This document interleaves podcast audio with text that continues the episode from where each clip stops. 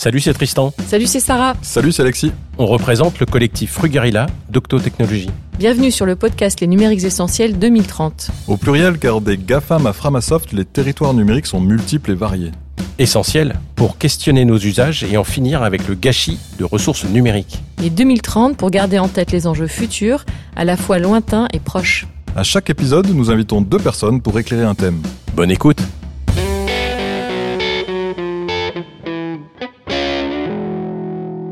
Bonjour à tous et à toutes. Aujourd'hui, Tristan et moi, Alexis, accueillons au micro Myriam Berkan et Bella Lotto Ifler.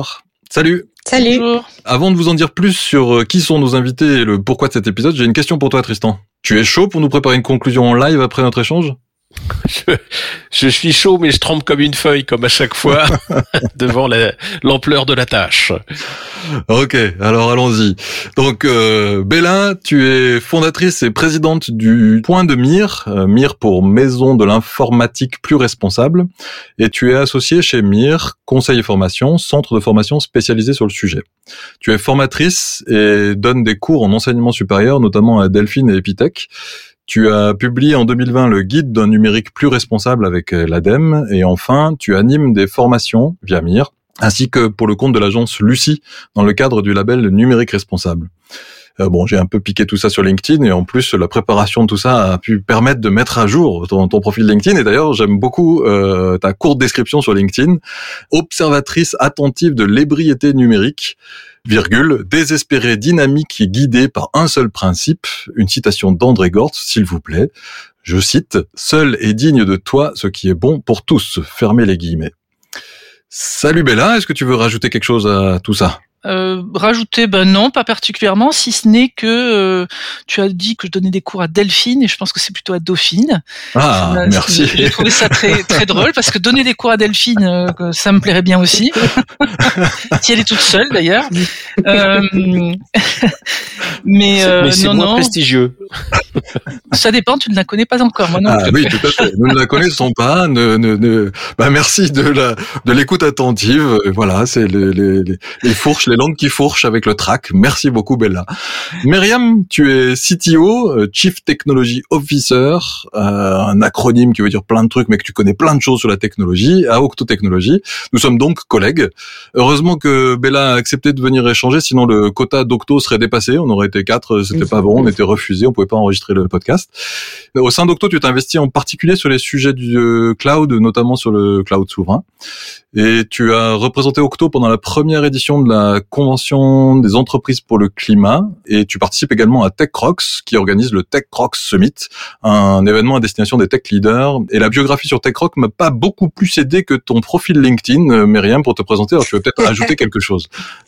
Ouais, ouais, ouais, tout à fait. Alors déjà, c'est tout à fait juste hein, ce que tu as dit, euh, Alexis.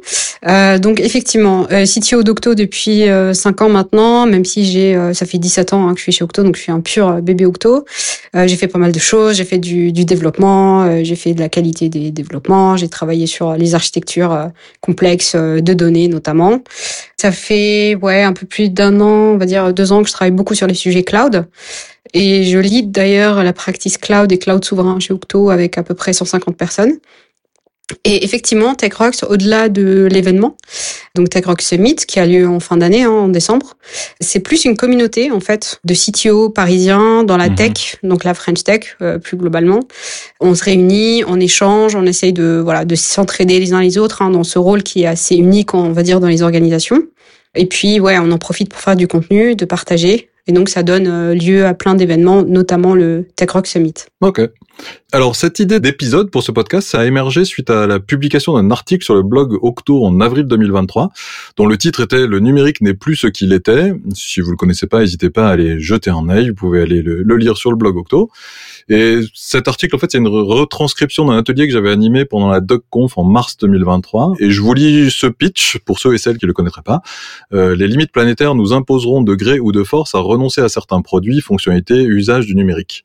Venez explorer une façon de s'y mettre au plus tôt. Dans le même temps, le numérique a des atouts pour le monde de demain et ce ne sont peut-être pas ceux auxquels vous pensiez. Venez les découvrir. Donc ça, c'était le pitch de cet atelier et l'article que j'avais écrit était la retranscription de cet atelier. Donc cet article partageait les constats de pourquoi c'est cette assertion et puis les, conclusions euh, à prendre, notamment dans le numérique, bah, prendre soin de nos objets, bien concevoir et choisir les finalités utiles. Et euh, il y avait ensuite les propositions autour de 9 cartons rouges, 12 cartons verts. Je vous laisse aller voir euh, tout ça, c'est disponible en ligne. Mais ça finissait, l'article finissait avec quelque chose d'un peu politique et pas forcément très argumenté. Enfin, je le dis, on en reparlera peut-être peut-être avec Myriam notamment, en m'appropriant la devise de Framasoft, dégooglisons Internet. Alors je vous parle tout ça, je vous raconte tout ça parce qu'il a déclenché deux réactions que j'ai lues comme opposées suite à la lecture de cet article. Bella, tu as réagi euh, en commentaire de ma publication LinkedIn en me disant chouette article. Alors c'était peut-être pas tout à fait ces propos-là, hein, mais je reprends à peu près l'esprit. Ah euh, chouette article, Alexis, euh, mais pas assez politique à mon goût. Bon. Et à peu près dans la même semaine, euh, quant à toi, Myriam, et d'autres collègues euh, à, Octo, tu m'as contacté en m'exprimant ton désaccord avec ma conclusion. J'ai un petit peu expliqué euh, probablement l'origine de ce désaccord, et en me relayant certains autres points de désaccord sur les fameux cartons rouges et verts qu'on a pu discuter. Pour caricaturer, moi j'ai interprété ton retour, Myriam, et comme d'autres retours à Octo, comme voulant dire ton article est trop politique. Et là, je me suis dit, c'est génial. Dans la même semaine, j'ai Bella et Myriam qui me disent des choses inverses sur le même article, quand même. Et là, j'ai tout de suite sauté sur l'occasion en me disant, tiens, il y a probablement une discussion à avoir sur se poser la question, quel est le bon niveau? Donc cet épisode, ça va être ça, ça va être sur quel est le bon niveau de politisation pour faire émerger ces numériques essentiels. Donc on va être un petit peu moins sur un épisode qui explore les numériques essentiels, mais plutôt un épisode qui explore les tactiques et les stratégies pour les faire émerger, pour les faire advenir que ce soit dans les organisations, dans les associations et dans le, et dans le domaine public. Donc pour commencer sur euh, tout ça, ben, j'ai envie de commencer par toi, Bella. Euh, donc là, j'ai raconté mon vécu euh, des choses et pourquoi ces invitations et pourquoi on a cet épisode aujourd'hui. Mais Bella, est-ce que tu veux nous en dire plus sur pourquoi cet article n'est pas ou n'était pas assez politique à ton goût, ou en tout cas quelle était ton intention dans le fait de m'interpeller sur LinkedIn notamment? Alors, premièrement, c'est parce que je t'aime bien.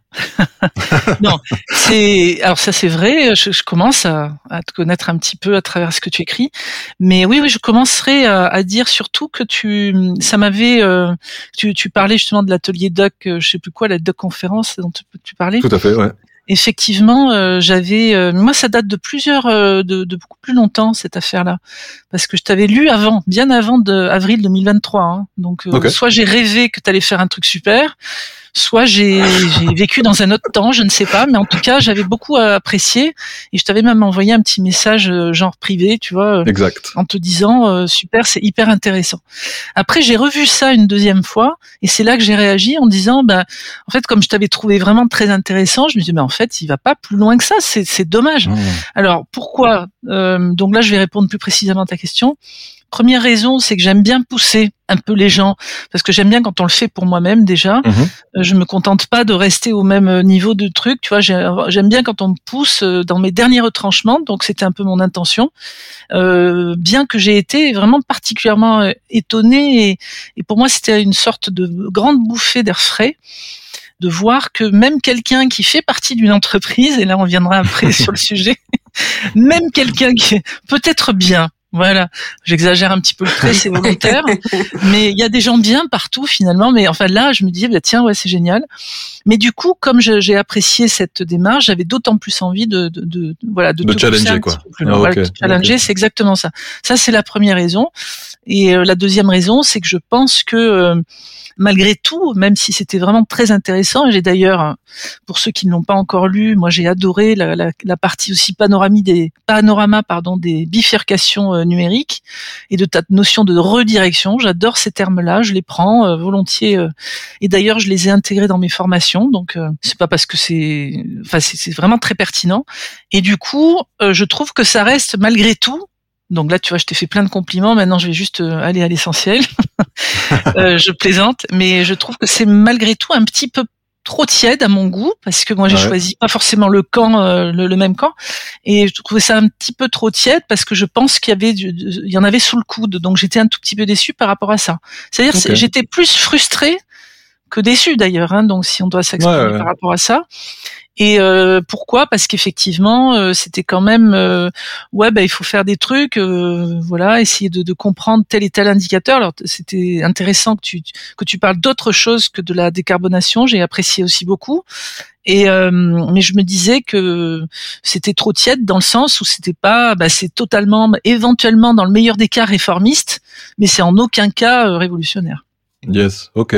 Merci parce ce que là tu, tu parles vraiment de deux camps et donc j'entends euh, le camp entre guillemets citoyen associatif euh, versus le camp peut-être entreprise. En tout cas pendant la préparation on avait euh, Mm. évoqué cette, cette opposition là. Je fais juste une toute petite aparté puisque tu as cité le terme redirection. Il est clairement pas de moi donc il faut que je le réattribue pour que nos auditeurs et auditrices euh, sachent d'où ça vient. Donc ça vient des travaux d'Alexandre Monin et euh, de Diego Landivar et d'Emmanuel Bonnet euh, qui travaillent au master stratégie and design pour l'atro- qui travaille ce, ce, ce concept de redirection écologique, dont moi je me, que je me suis approprié pour parler de redirection numérique, pour rediriger les finalités et les usages du numérique. Donc je leur, pour les auditeurs et auditrices, ça vient bien des travaux d'Alexandre Monin, euh, qui est d'ailleurs passé sur un précédent épisode de, de podcast.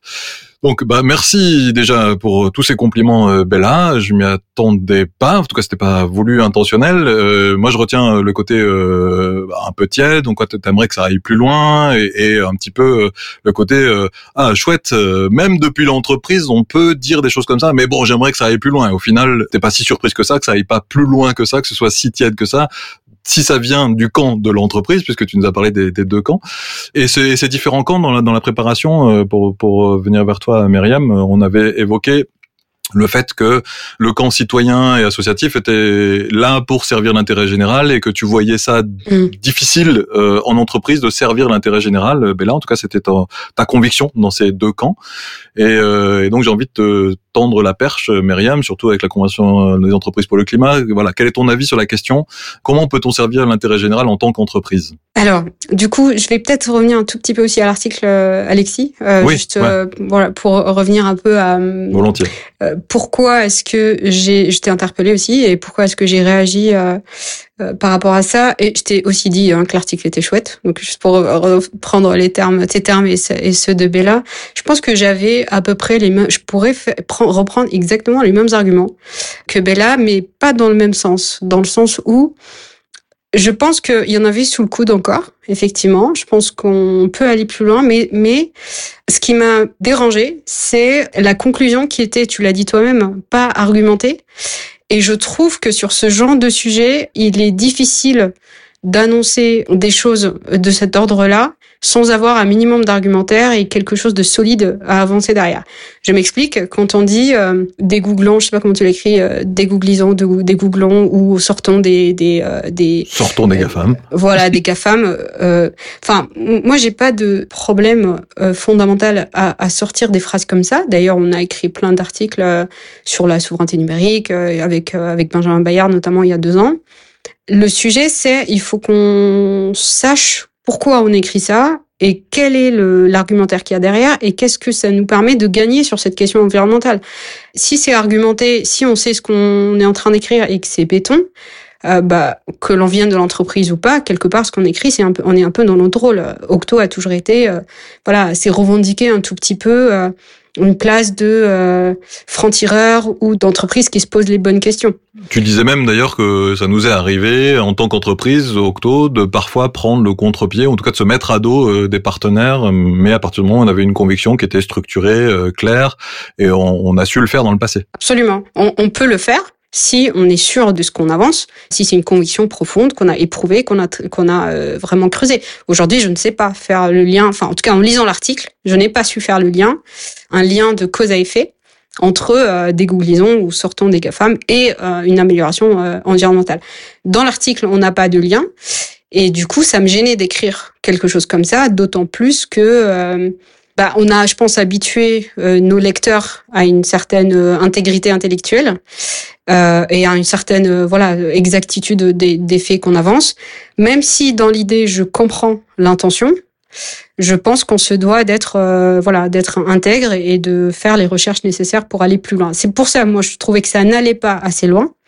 Et c'était pas voilà, on en avait encore sous le coude pour pour et aller du plus coup, loin. un petit spoil, on s'est dit que on, ce serait chouette qu'on écrive un article qui étaye un peu plus ce propos, qui arrive peut-être pas tout à fait à la même conclusion, pas tout à fait de la même manière, Exactement. mais qu'on approfondisse un petit peu cette question de justement comment choisir euh, son hébergeur. Est-ce que c'est par ces belles annonces de panneaux solaires et d'éoliennes qu'il va mettre aux, fesses de ces data centers? Est-ce que c'est suffisant? Je vous fais un petit spoil, je n'y crois pas une seule seconde. Euh, ou comment euh, devrions-nous bien choisir un hébergeur? Quelle stratégie mettre en place Mm. si on a un tant soit peu l'envie d'être sérieux sur les sujets euh, climat et environnement Exactement. Ok. Et maintenant, si on passait du côté plus de, de l'autre question, donc comment peut-on servir l'intérêt général en tant qu'entreprise? Est-ce que tu peux nous partager tes convictions? Effectivement, je pense que euh, encore une fois, euh, c'est pour ça que je, l'ai dit dès le début hein, dans la préparation de ce podcast. Moi, je suis très ravie de faire ce, podcast avec Bella et avec euh, le monde associatif, effectivement, pour reprendre cette terminologie, euh, le monde de l'association et, et le monde citoyen et, et le monde de l'entreprise. Je pense que l'entreprise rend et prend une, une place importante dans notre tissu économique et dans notre tissu, évidemment, hein, et dans notre tissu social, sociétal. Je pense notamment à travers la Convention des entreprises pour le climat. J'ai eu la chance personnellement de représenter Octo. On n'était pas, enfin, il y avait très peu d'entreprises en France. Euh, on a eu la chance d'en faire partie et de rêver quelque part une finalité pour reprendre le, notre métier. Nous, c'est le numérique, hein, une finalité du numérique qui soit liée à des écosystèmes vertueux. C'est d'ailleurs de là que vient notre why, euh, notre nouveau why qui est Notre euh, raison d'être progrès essentiel, notre raison d'être exactement. Donc je pense que en tant qu'entreprise, aujourd'hui, on peut progressivement retravailler notre modèle d'affaires parce que je pense fondamentalement que le nerf de la guerre, c'est le, le, le modèle économique et que euh, en tant qu'entreprise, hein, par définition, on a un modèle économique et on a un modèle d'affaires. Et on peut sérieusement se reposer la question aujourd'hui euh, de la compatibilité de la plupart de nos modèles économiques euh, dans les entreprises avec un monde meilleur ou ce qu'on appelle les progrès essentiels, tels qu'on les appelle nous dans notre dans notre raison d'être. Donc c'est certainement plus compliqué dans le monde de l'entreprise parce qu'on a tout un certain nombre de règles. J'allais appeler ça des chaînes, mais plutôt des règles à des contraintes, des chaînes, ouais, ouais. des contraintes effectivement à respecter. On a quand même des voilà, on a des salariés, on a tout un tas de clients, on a un écosystème. C'est pareil dans le monde associatif. Hein. Il y a aussi des salariés dans le monde associatif. Il y a un jeu de contraintes euh, dans le monde d'entreprise et il y a aussi un autre un jeu de contraintes dans le monde associatif. C'était pendant notre préparation, on était un petit peu sur sur ces débats-là. La question, c'est plus savoir si ça peut servir, servir l'intérêt général. Et moi, j'entends que dans les deux camps que nous pose Bella, et hésite pas à nous challenger, hein, Bella, si tu partages pas, si t'es pas d'accord, euh, on a compris, hésite pas à, à y aller. Moi, j'entends Bella nous dit, bah, du point de vue de, je- je pense que les entreprises euh, peuvent pas bien servir l'intérêt général. Je suis pas, je suis pas alignée avec ça. Je pense que toutes les entreprises ne se valent pas de ce point de vue-là. Je pense que toutes les entreprises, pour reprendre Octotechnologie, euh, euh, par exemple, je je suis pas certaine que euh, une boîte comme Octo se fiche totalement de euh, l'intérêt euh, global. euh. et d'ailleurs, la notion même d'intérêt collectif est à poser parce que aujourd'hui, nous, on a envie d'avoir euh, si je parle sociétalement, on a envie d'avoir un environnement dans lequel les gens se sentent bien, dans lequel les gens sont contents de travailler. On cherche à travailler de plus en plus des finalités positives avec nos clients. Euh, il y a une transition, une bifurcation, pour reprendre les termes qu'on avait au début, euh, un repositionnement des finalités qu'on est en train de travailler avec nos clients à, à faire, ça c'est certain. Je pense que ce qui change fondamentalement, c'est euh, la vitesse à laquelle on peut aller euh, dans le monde de l'entreprise et dans le monde de- associatif. Euh, je pense qu'on a probablement un peu plus de contraintes, en effet, dans le monde de l'entreprise. Je continue à le penser, hein, même s'il y a aussi des contraintes dans le monde associatif. Je pense sincèrement qu'on a plus de contraintes euh, dans le monde de l'entreprise. Euh, Si je reprends Octo, on a, enfin, on n'est pas tout seul. On a un écosystème, énormément de salariés. On a quand même 1000 salariés aujourd'hui. Euh, on appartient à un grand groupe qui a aussi un certain nombre de contraintes euh, qui nous sont imposées. Donc, je pense que même si la volonté peut être présente dans certaines entreprises, je mets pas toutes les entreprises dans le même euh, dans le même panier. Hein. Euh, je pense que voilà, euh, il y a des contraintes quand même que qui nous sont imposées. Et encore une fois, moi, je suis contente que le monde associatif soit pro et même les citoyennes et les citoyens et et, et- toutes les organisations un peu euh, qui peuvent constituer notre tissu éco- économique aujourd'hui euh, puissent aller plus loin peut-être que ce que nous on peut faire parce que ça ne fera que nous faciliter le travail après euh, pour nous les, les entreprises à travers nos clients, à travers nos, euh, nos actionnaires, à travers euh, voilà même le monde politique. Et Bella, si tu avais Bella envie de nous challenger, de challenger Octo, de challenger sur cette question de servir l'intérêt général, qu'est-ce que Alors, je, je pense que hum, moi j'ai écouté avec attention hein, ce que Euh, ce qui vient d'être dit, et je ne doute pas une seule seconde qu'il y ait à la fois des bonnes volontés, des gens très bien, ça revient à ce qu'on disait tout à l'heure, et puis des, des envies de faire mieux, ça j'en doute pas une seule seconde. Ce dont je doute par contre très nettement, très profondément, c'est que dans le monde qui est donc euh, le monde lucratif, hein, qui est à opposer au monde non lucratif, donc associations et autres. Dans le monde lucratif, il y a quand même une, une caractéristique fondamentale qui est euh, qui est la, dissociation du, enfin, il y a deux types de revenus, le revenu du capital et le revenu du travail. Manque de bol, le revenu du capital, ben, il faut le trouver, le revenu du capital. Ce qui veut dire qu'il faut que vous ayez, et d'ailleurs tu l'as même redit, tu l'as même précisé, pour ceux qui ne le sauraient pas, vous faites partie, vous, Octo, d'un grand groupe, etc. Le, fameux grand groupe en question, que ce soit celui-ci ou un autre, hein, c'est pas particulièrement celui-là, euh, doit alimenter euh, son capital. En tout cas, les personnes qui ont bien voulu et eu envie de, de, de, mettre des sous dans cette affaire.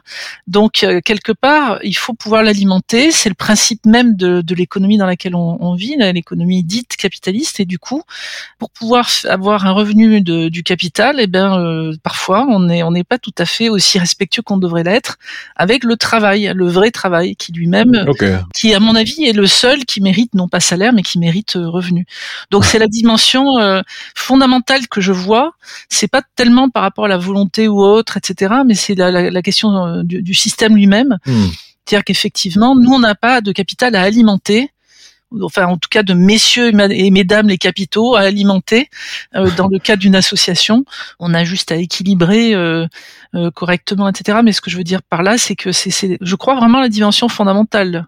C'est quoi, Monsieur et Madame Capital Bah oui, du coup, effectivement, il y a bien une opposition euh, lucratif non lucratif, euh, en effet, derrière. Donc cette marge-là, elle est, elle correspond à quoi, quoi? C'est ça. Donc l'intérêt général, euh, voilà, il est peut-être un peu plus loin.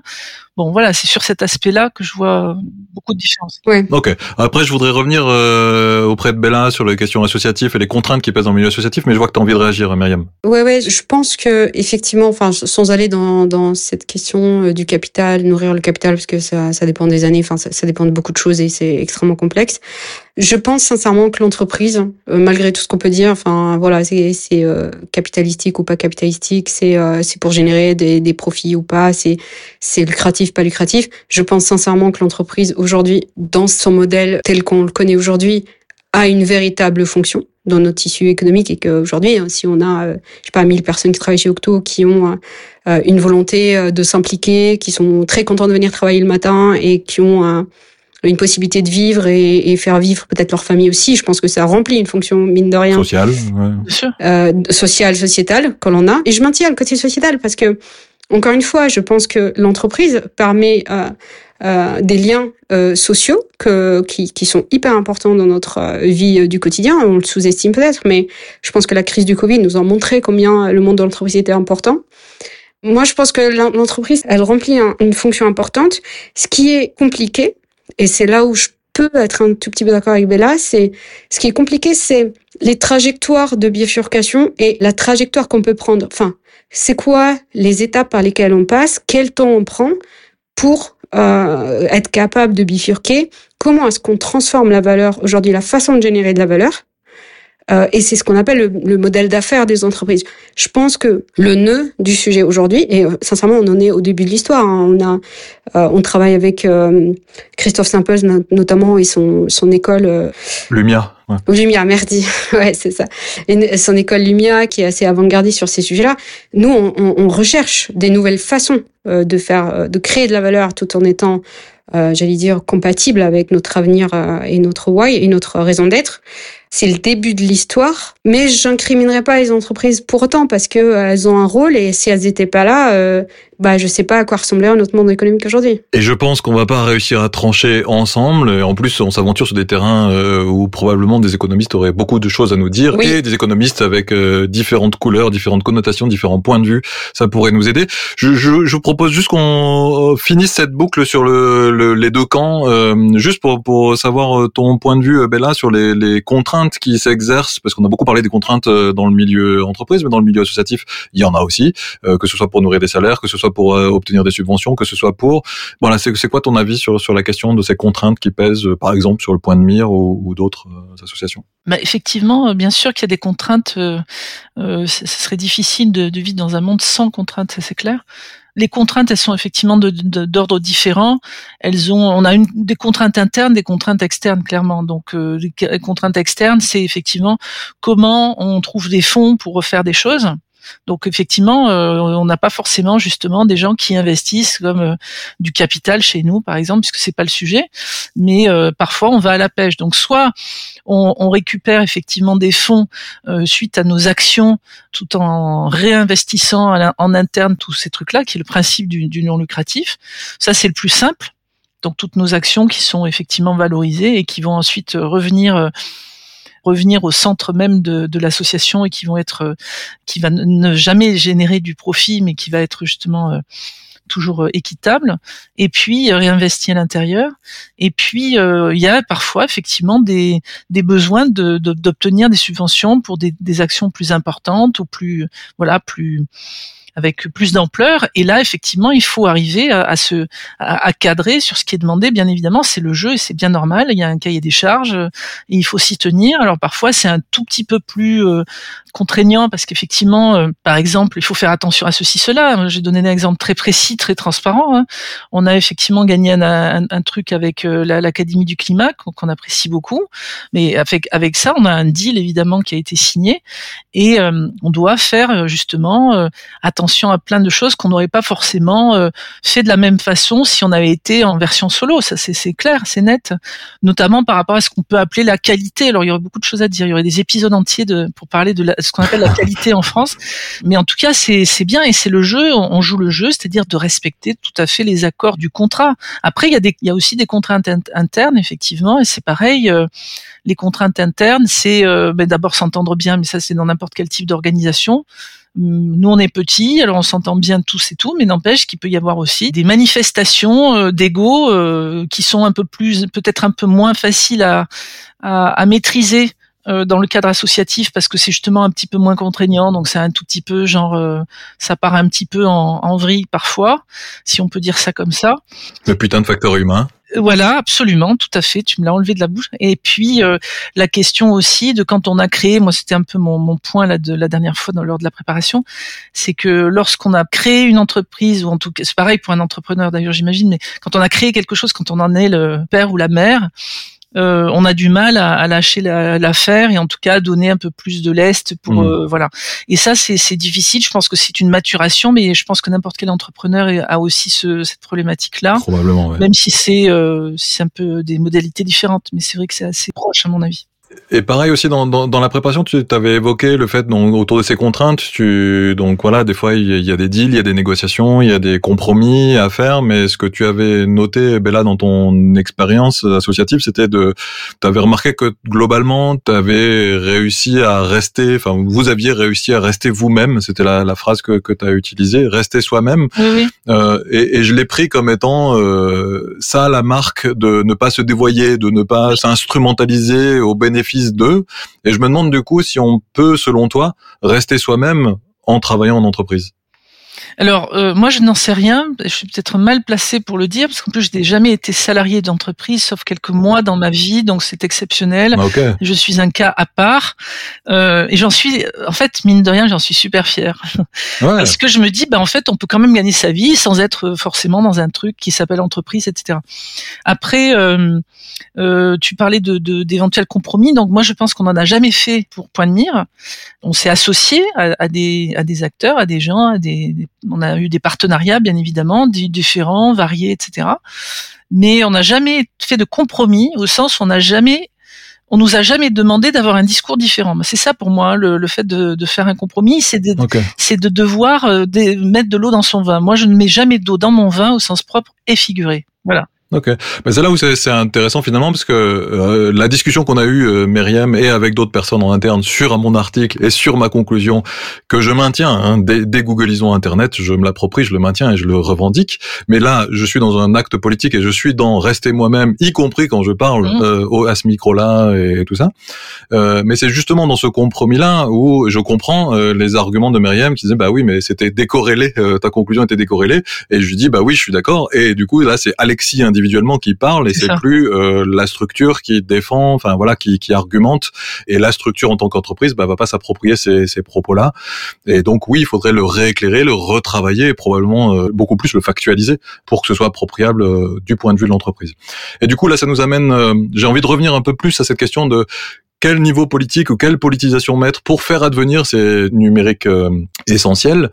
Euh, finalement, euh, moi, je t'apporte une réponse en disant, bah, j'ai beau travailler depuis l'entreprise, le jour où je devrais me taire ou tordre ce que je pense, y compris politiquement, juste parce que bah, notre actionnaire l'a décidé ou ça déplaît à quelques personnes de la direction ou je ne sais quoi, bah, ça m'embêterait. C'est-à-dire que si on m'avait demandé expressément de réécrire mon article et d'enlever ma conclusion, ça m'embêterait. Qu'on la critique, qu'on l'argumente, euh, j'entends, et ça, ça, ça fait partie du jeu. Par contre, qu'on me demande de le réécrire, bah là, ça m'embêterait fortement.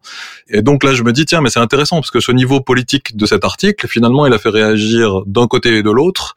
Et je me dis que peut-être, il contribue à euh, et euh, gratter, faire poil à gratter euh, en interne octo et euh, se dire ah tiens bah c'est peut-être pas si pourri que ça euh, en entreprise de, de l'autre côté et donc de faire une sorte de réconciliation des mondes. Euh, Qu'est-ce que vous en pensez l'une et l'autre de ce niveau, de ce bon niveau, juste niveau de politisation, lequel avoir, comment vous vous l'appropriez individuellement et l'entreprise, l'association associatifs peuvent pas avoir le même niveau euh, d'engagement politique nécessairement. Mais quelle est votre conclusion Bah, bon, moi je, je vais prendre la parole Là. parce que je vois que tu, voilà, on se fait des petits, des petits signes là. Euh, non, ben, j'ai- moi j'aime beaucoup la notion de réconciliation. Je trouve que c'est très super d'actualité hein, compte tenu des de toutes ces catastrophes ambulantes là qu'on auxquelles auxquelles on, on, on assiste de, depuis quelque temps là, et notamment les dernières. Donc la réconciliation, moi j'aime beaucoup beaucoup ce. ce Tu peux ce nous en dire un peu plus? Qu'est-ce que tu veux dire par réconciliation? Ben, ça serait bien qu'un jour Israël, par exemple, euh, et les Palestiniens se réconcilient. Par exemple, je prends l'exemple le plus le plus récent, le plus proche. Euh, Tu fais écho aussi à tout ce qui est serré autour de la justice restaurative, par exemple. Euh, Je sais pas si vous avez eu un film là qui, qui parlait de ça récemment avec tout, ce- tout ce travail-là, de justement de, de restauratif, Absolument. de réconciliation. Absolument, euh, sur cet aspect-là aussi, sur plein de choses, et de- on peut se réconcilier aussi avec soi-même. Enfin bref, il y a plein de boulot euh, et de ouais. chantiers potentiels. Mais donc j'aime beaucoup ce mot. Euh, je trouve qu'il est, il est très fort de sens. Euh, je ne suis pas certaine que ce soit euh, tout à fait le que deux, deux mondes comme ça se réconcilient dans ce qui nous concerne nous euh, là.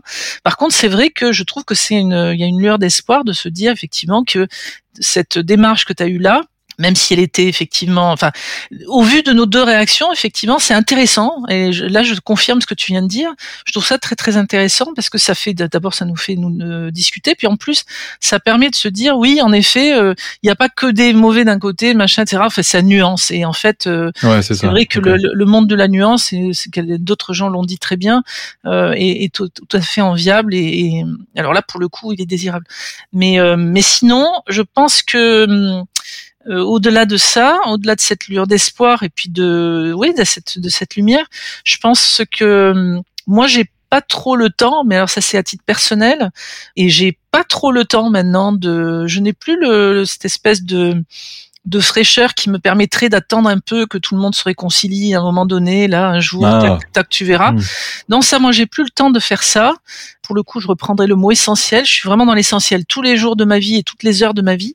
Et je n'ai pas envie d'attendre des choses qui éventuellement pourraient, gna, gna, gna, etc. C'est, c'est moi, j'ai une espèce d'impatience euh, chronique, pour le coup. euh, qui, qui, qui me vient aussi de, de, de constats qui malheureusement et puis d'un engagement sans enfin c'est pas sans fin mais d'un grand engagement qui fait que je vois beaucoup de choses qui se cassent la gueule et qui n'aboutissent jamais et, et, euh, et chaque fois que je prends un petit peu trop les devants bah ça plaît pas forcément à chaque fois non plus et c'est je comprends. Donc euh, voilà il y a une sorte d'essoufflement et de choses comme ça qui fait que je n'ai plus de temps pour attendre. Donc réconcilions-nous et maintenant, s'il vous plaît. mais voilà c'est maintenant ou jamais C'est absolument maintenant ou jamais. Et pardonnez-moi cette impatience de jeunesse. Ça, me- ça m'a rajeuni d'un coup. hein. Mais c'est intéressant ce que tu apportes là parce que sur cette question de politisation, de savoir d'où on parle pour faire advenir quoi, de mettre le bon niveau de politisation, de savoir rester soi-même tout en acceptant les critiques et les désaccords. Mais c'est aussi d'abord en accord avec soi-même. euh, et donc là, tu nous dis, bah j'ai pas la patience, donc je vais pas m'embêter et m'emmerder avec ces sujets de. Non, euh, hop, euh, j'y vais et c'est ma posture aujourd'hui dans le monde. Euh, toi, Myriam, ouais, qu'est-ce que tu te dis là après notre échange? Alors moi, je préfère le mot nuance pour le coup au mot réconciliation. Je trouve que notre euh, échange là, pour le coup, euh, me plaît beaucoup parce que il donne la part belle euh, à cette nuance. Justement, je pense qu'il n'y a pas de blanc, il n'y a pas de noir. Je, vais reprendre une analogie après sur l'open source parce qu'on en a parlé pendant la préparation pour revenir au numérique quand même. Moi, je pense que le monde de l'open source aujourd'hui et même, enfin, je parle pas du logiciel libre, hein, je parle vraiment de l'open source. Pour le coup, voilà, il y a des éditeurs qui contribuent à l'open source, d'autres pas. Enfin, les frontières sont de plus en plus floues et il n'y a pas un, monde puis l'autre à côté. Bah, moi, je pense que voilà, le monde de l'entreprise et le monde de l'associatif est probablement de plus en plus intermêlé, enfin, avec des, liens de plus en plus forts, et c'est ce sur quoi je crois. Et je pense qu'on en a besoin. Je pense qu'on a besoin d'avoir des associations qui peuvent avoir l'impatience d'une Bella qui va y aller euh, au combat euh, et, c'est super et, et ça, et ça ouvre des voies et on a besoin de ça. Mais je pense qu'on a aussi besoin et peut-être que je prends, je, je suis peut-être en train de prendre ma casquette de conseil parce que je fais ça depuis 17 ans avec mes clients.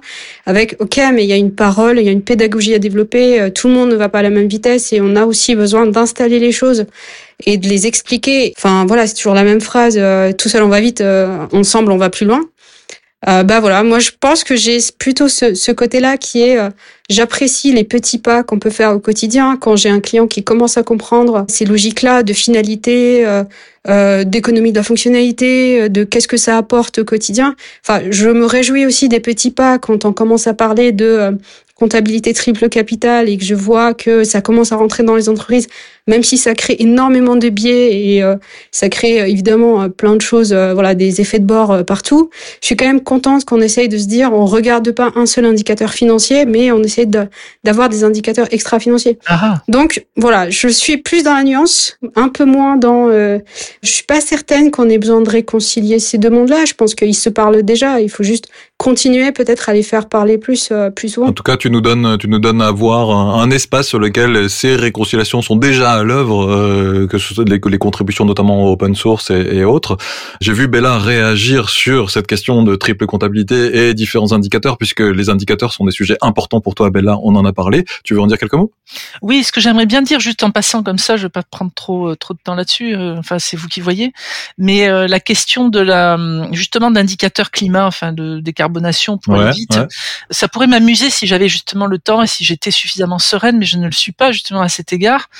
En fait, ce qui m'inquiète beaucoup, moi, c'est que cette, cette opération de décarbonation, là, cette armée de choc là, de décarbonants, fait qu'en fait, ça va plutôt au contraire, et là, c'est très politique ce que je vais dire peut-être, mais ça va justement, à mon avis, et je crains beaucoup, c'est ça va justement décomplexer l'économie, ça va permettre justement de faire du Hmm. business as usual, mais décarboné. Donc c'est top, parce qu'on va faire du productivisme as usual, euh, en disant mais, mais attendez tout va bien on est décarboné donc on pourra aussi continuer une espèce de croissance effrénée tout en étant décarboné. Parce que une fois qu'on a décarboné de toute façon il y a tellement de boulot et en plus on devrait faire le boulot en question qu'on oublie on devrait le faire avant la décarbonation mais ça c'est autre chose on aurait trop besoin de temps pour le développer. Mais du coup je pense qu'au contraire ça va décomplexer et ça va faire euh, non seulement ça fait fi de tout ce qui est important et essentiel, c'est-à-dire le vivant, parce que nous on déconstruit le vivant en faisant une croissance effrénée comme ça qui est terriblement mortifère. Et du coup, on va non seulement pas faire le, le bon boulot, mais en plus ça va décomplexer tout ce petit monde. Donc tout le monde va être super RSE, tout le monde va avoir une raison d'être. Alors la raison d'être, excusez-moi, je vais enfoncer le clou, mais c'est vraiment pas euh, méchant. Hein. C'est, je me disais, euh, la raison d'être. Euh, quelle est la raison d'être de la raison d'être? C'est intéressant quand même. Et Je me disais, ben en fait, ce- celui ou celle qui a pondu cette affaire, c'est super intéressant parce qu'il s'est rendu compte peut-être qu'il n'y avait pas de raison d'être tout court à l'origine de cette affaire. C'est-à-dire que Ouh. une entreprise qui cherche une raison d'être, c'est parce qu'elle n'en avait pas au départ. Et une, une entreprise, et pourquoi par exemple on a, euh, là je commence à monter un peu le ton, désolé, c'était pas, c'est parce que c'est par passion. Mais pourquoi, par exemple, a-t-on inventé ce magnifique cible de l'ESS, l'économie sociale et solidaire? Est-ce que ça Ouais. voulait dire que justement, ah bah tiens, l'économie n'était pas sociale et pas solidaire?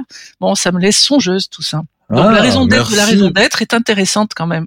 J'invite nos auditeurs et auditrices. Merci pour ces ouvertures, pour certaines philosophiques, pour d'autres, ne t'inquiète pas, Bella, tu auras d'autres moments d'énervement puisque après la décarbonation, je vois poindre arriver la croissance régénératrice. Ne t'inquiète pas, ou régénérative, je ne sais pas comment il faut la dire. Ah. Tu auras de quoi faire. Il y a des prochains combats et que je mènerai aussi à tes côtés, euh, tout en étant euh, salarié euh, d'entreprise. Myriam, tu voulais peut-être Ouais. réagir un, un- un dernier mot de, de la fin. Ouais, je, je voulais réagir juste sur les dernières phrases. Moi, je pense pas, encore une fois, je, je pense que si je prends une entreprise comme Octo, on avait une raison d'être, euh, vraiment. Et, et en fait, la raison de la raison d'être euh, reformulée quelque Attention, part, niveau méta, chers auditeurs auditrices, suivez-nous. pour moi, elle est toute simple. C'est qu'elle était probablement dépourvue de finalité euh, à but positif sur l'environnement, sur la planète. On appelle ça raison d'être. Mais je pense qu'il y a une dimension sens au sens environnemental, sociétal du terme, qui n'était pas forcément adossée aux entreprises. Et je pense qu'on vient tout simplement de dire, on reformule cette raison d'être pour prendre en compte ça.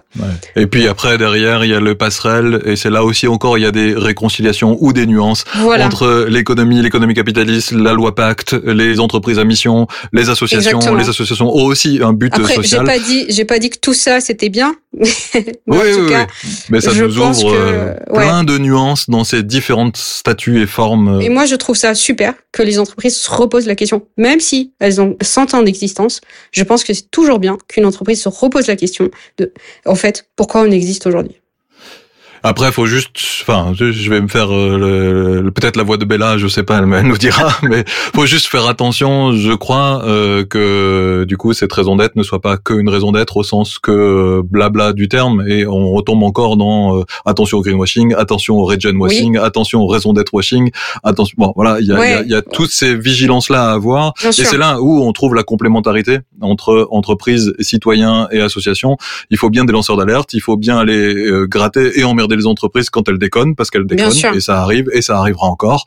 Et il faut bien que dans les entreprises, il y a des gens et des personnes qui ont envie de les faire bouger et amener euh, du bon côté, puisque c'est dans cet ensemble-là, on l'espère. Et je pense qu'il faut aussi de l'indulgence parce que c'est pas parce qu'on se trompe qu'on est mal intentionné nécessairement. Je pense qu'on peut aussi se tromper, apprendre sur le chemin. Et euh, je crois que c'est ce qu'on fait tous Yes. euh, au quotidien. Avec l'impatience ou pas qui nous caractérise, n'est-ce pas Bella? Il est l'heure, il est temps, il est urgent maintenant, il a réussi à se taire jusqu'à maintenant. Tristan, eh bien la parole est à toi. On a commencé euh, gravement en se, en rappelant euh, ce qui est quand même le sujet du podcast, est-ce qu'il faut renoncer à certains aspects euh, du numérique euh, d'ici euh, 2030 et tu nous as reparlé de cette idée, de ce poste de dégoogliser euh, Internet emprunté à Framasoft. Et déjà, je remarque que, puisqu'il est peut-être un apprentissage pour moi qui ai quitté Twitter assez récemment, c'est que quand on s'exprime sur les réseaux sociaux, on se fait attaquer des deux côtés. Il y en a qui disent que tu as raison, d'autres qui disent que tu as tort. Euh, bref, tu as toujours tort et c'est bien pour ça que j'ai fermé mon compte euh, et que je l'ai fait avec un certain soulagement. Et toujours raison au passage. Peut-être. Je note qu'on peut être en entreprise et dire des choses euh, sympas. Bah, ma foi, je le souhaite parce que j'ai presque toujours été en entreprise, mais aussi en association. Et j'espère que je suis un mec plutôt sympa. Et que euh, je note que tu étais réformiste, mais pas révolutionnaire, justement là où on t'accusait un peu trop d'être euh, partisan. On peut dire des vérités courageuses, oui, en entreprise, ou du moins on peut le faire chez Octo mais il faut le faire avec de la rigueur dans le raisonnement, et c'était ce qui t'était reproché. Ensuite, on a abordé un sujet fondamental, c'est est-ce que les entreprises peuvent servir l'intérêt général? Et alors là, pour le coup, c'est éminemment euh, politique, en fait, ça dépend si tu es de droite ou de gauche. Parce que si t'écoutes, euh, et on le voit euh, avec toutes ces startups qui se créent et qui euh, pensent utiliser du capital risque pour faire prendre le virage écologique au système, je suis pas totalement convaincu. Une partie de moi se dit ah oui, euh, ça serait bien que ça marche, et une partie de moi se dit mais en fait, euh, on rempile sur le productivisme, sur l'accélération, sur l'extractivisme, et finalement on n'aura résolu aucun problème. On aura juste enrichi euh, quelques personnes supplémentaires. Et comme en plus ce sont des investisseurs, c'était des gens qui étaient déjà riches euh, et qui le seront encore un petit peu plus. Et c'est bien ça le problème, il faut rémunérer les actionnaires et ça se fait bien trop souvent aux dépens des travailleurs. Alors évidemment, euh, dans le monde associatif, le problème se pose moins, encore que je connais des associations qui maltraitent particulièrement avec zèle euh, leurs propres collaborateurs. C'est une certitude, et je ne parle pas de Mozilla, qui était la pour laquelle je travaillais. En association, on n'a pas de capital, et finalement c'est libératoire, et à la place, on peut peut-être avoir des partenariats euh, fructueux, à condition qu'ils ne nous fassent pas renoncer à ce que on est vraiment. Ensuite, on a fait une belle boucle sur le besoin euh, de réconciliation. Merci euh, Bella. Et aussi sur ce sentiment d'urgence, sentiment que je partage euh, profondément. Pourquoi? Parce que la science nous dit qu'on n'a plus le temps et que je pense que beaucoup de gens et la plupart d'entre nous, dans une certaine mesure, a besoin de confort, en a marre de, de, cet inconfort, de cet appel au changement permanent qui est difficile. Et on aimerait tous plus ou moins euh, avoir un peu de business euh, as usual, l'histoire de est-ce qu'on pourrait pas lever un petit peu le pied dans le changement qu'on a? Mais la vérité, c'est que on n'a pas le temps. Et pourtant, il va falloir embarquer tout le monde, comme euh, l'explique brillamment euh, Meriem. Tout le monde n'avance pas à la même vitesse.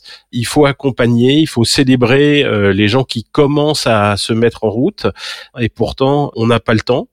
Elle souligne justement que l'open source est un bel exemple de collaboration avec des, pourtant des gens qui sont vraiment dans l'entreprise. Et enfin, on arrive sur le sujet de la décarbonation avec lequel j'ai un accord et un désaccord simultané avec euh, Bella.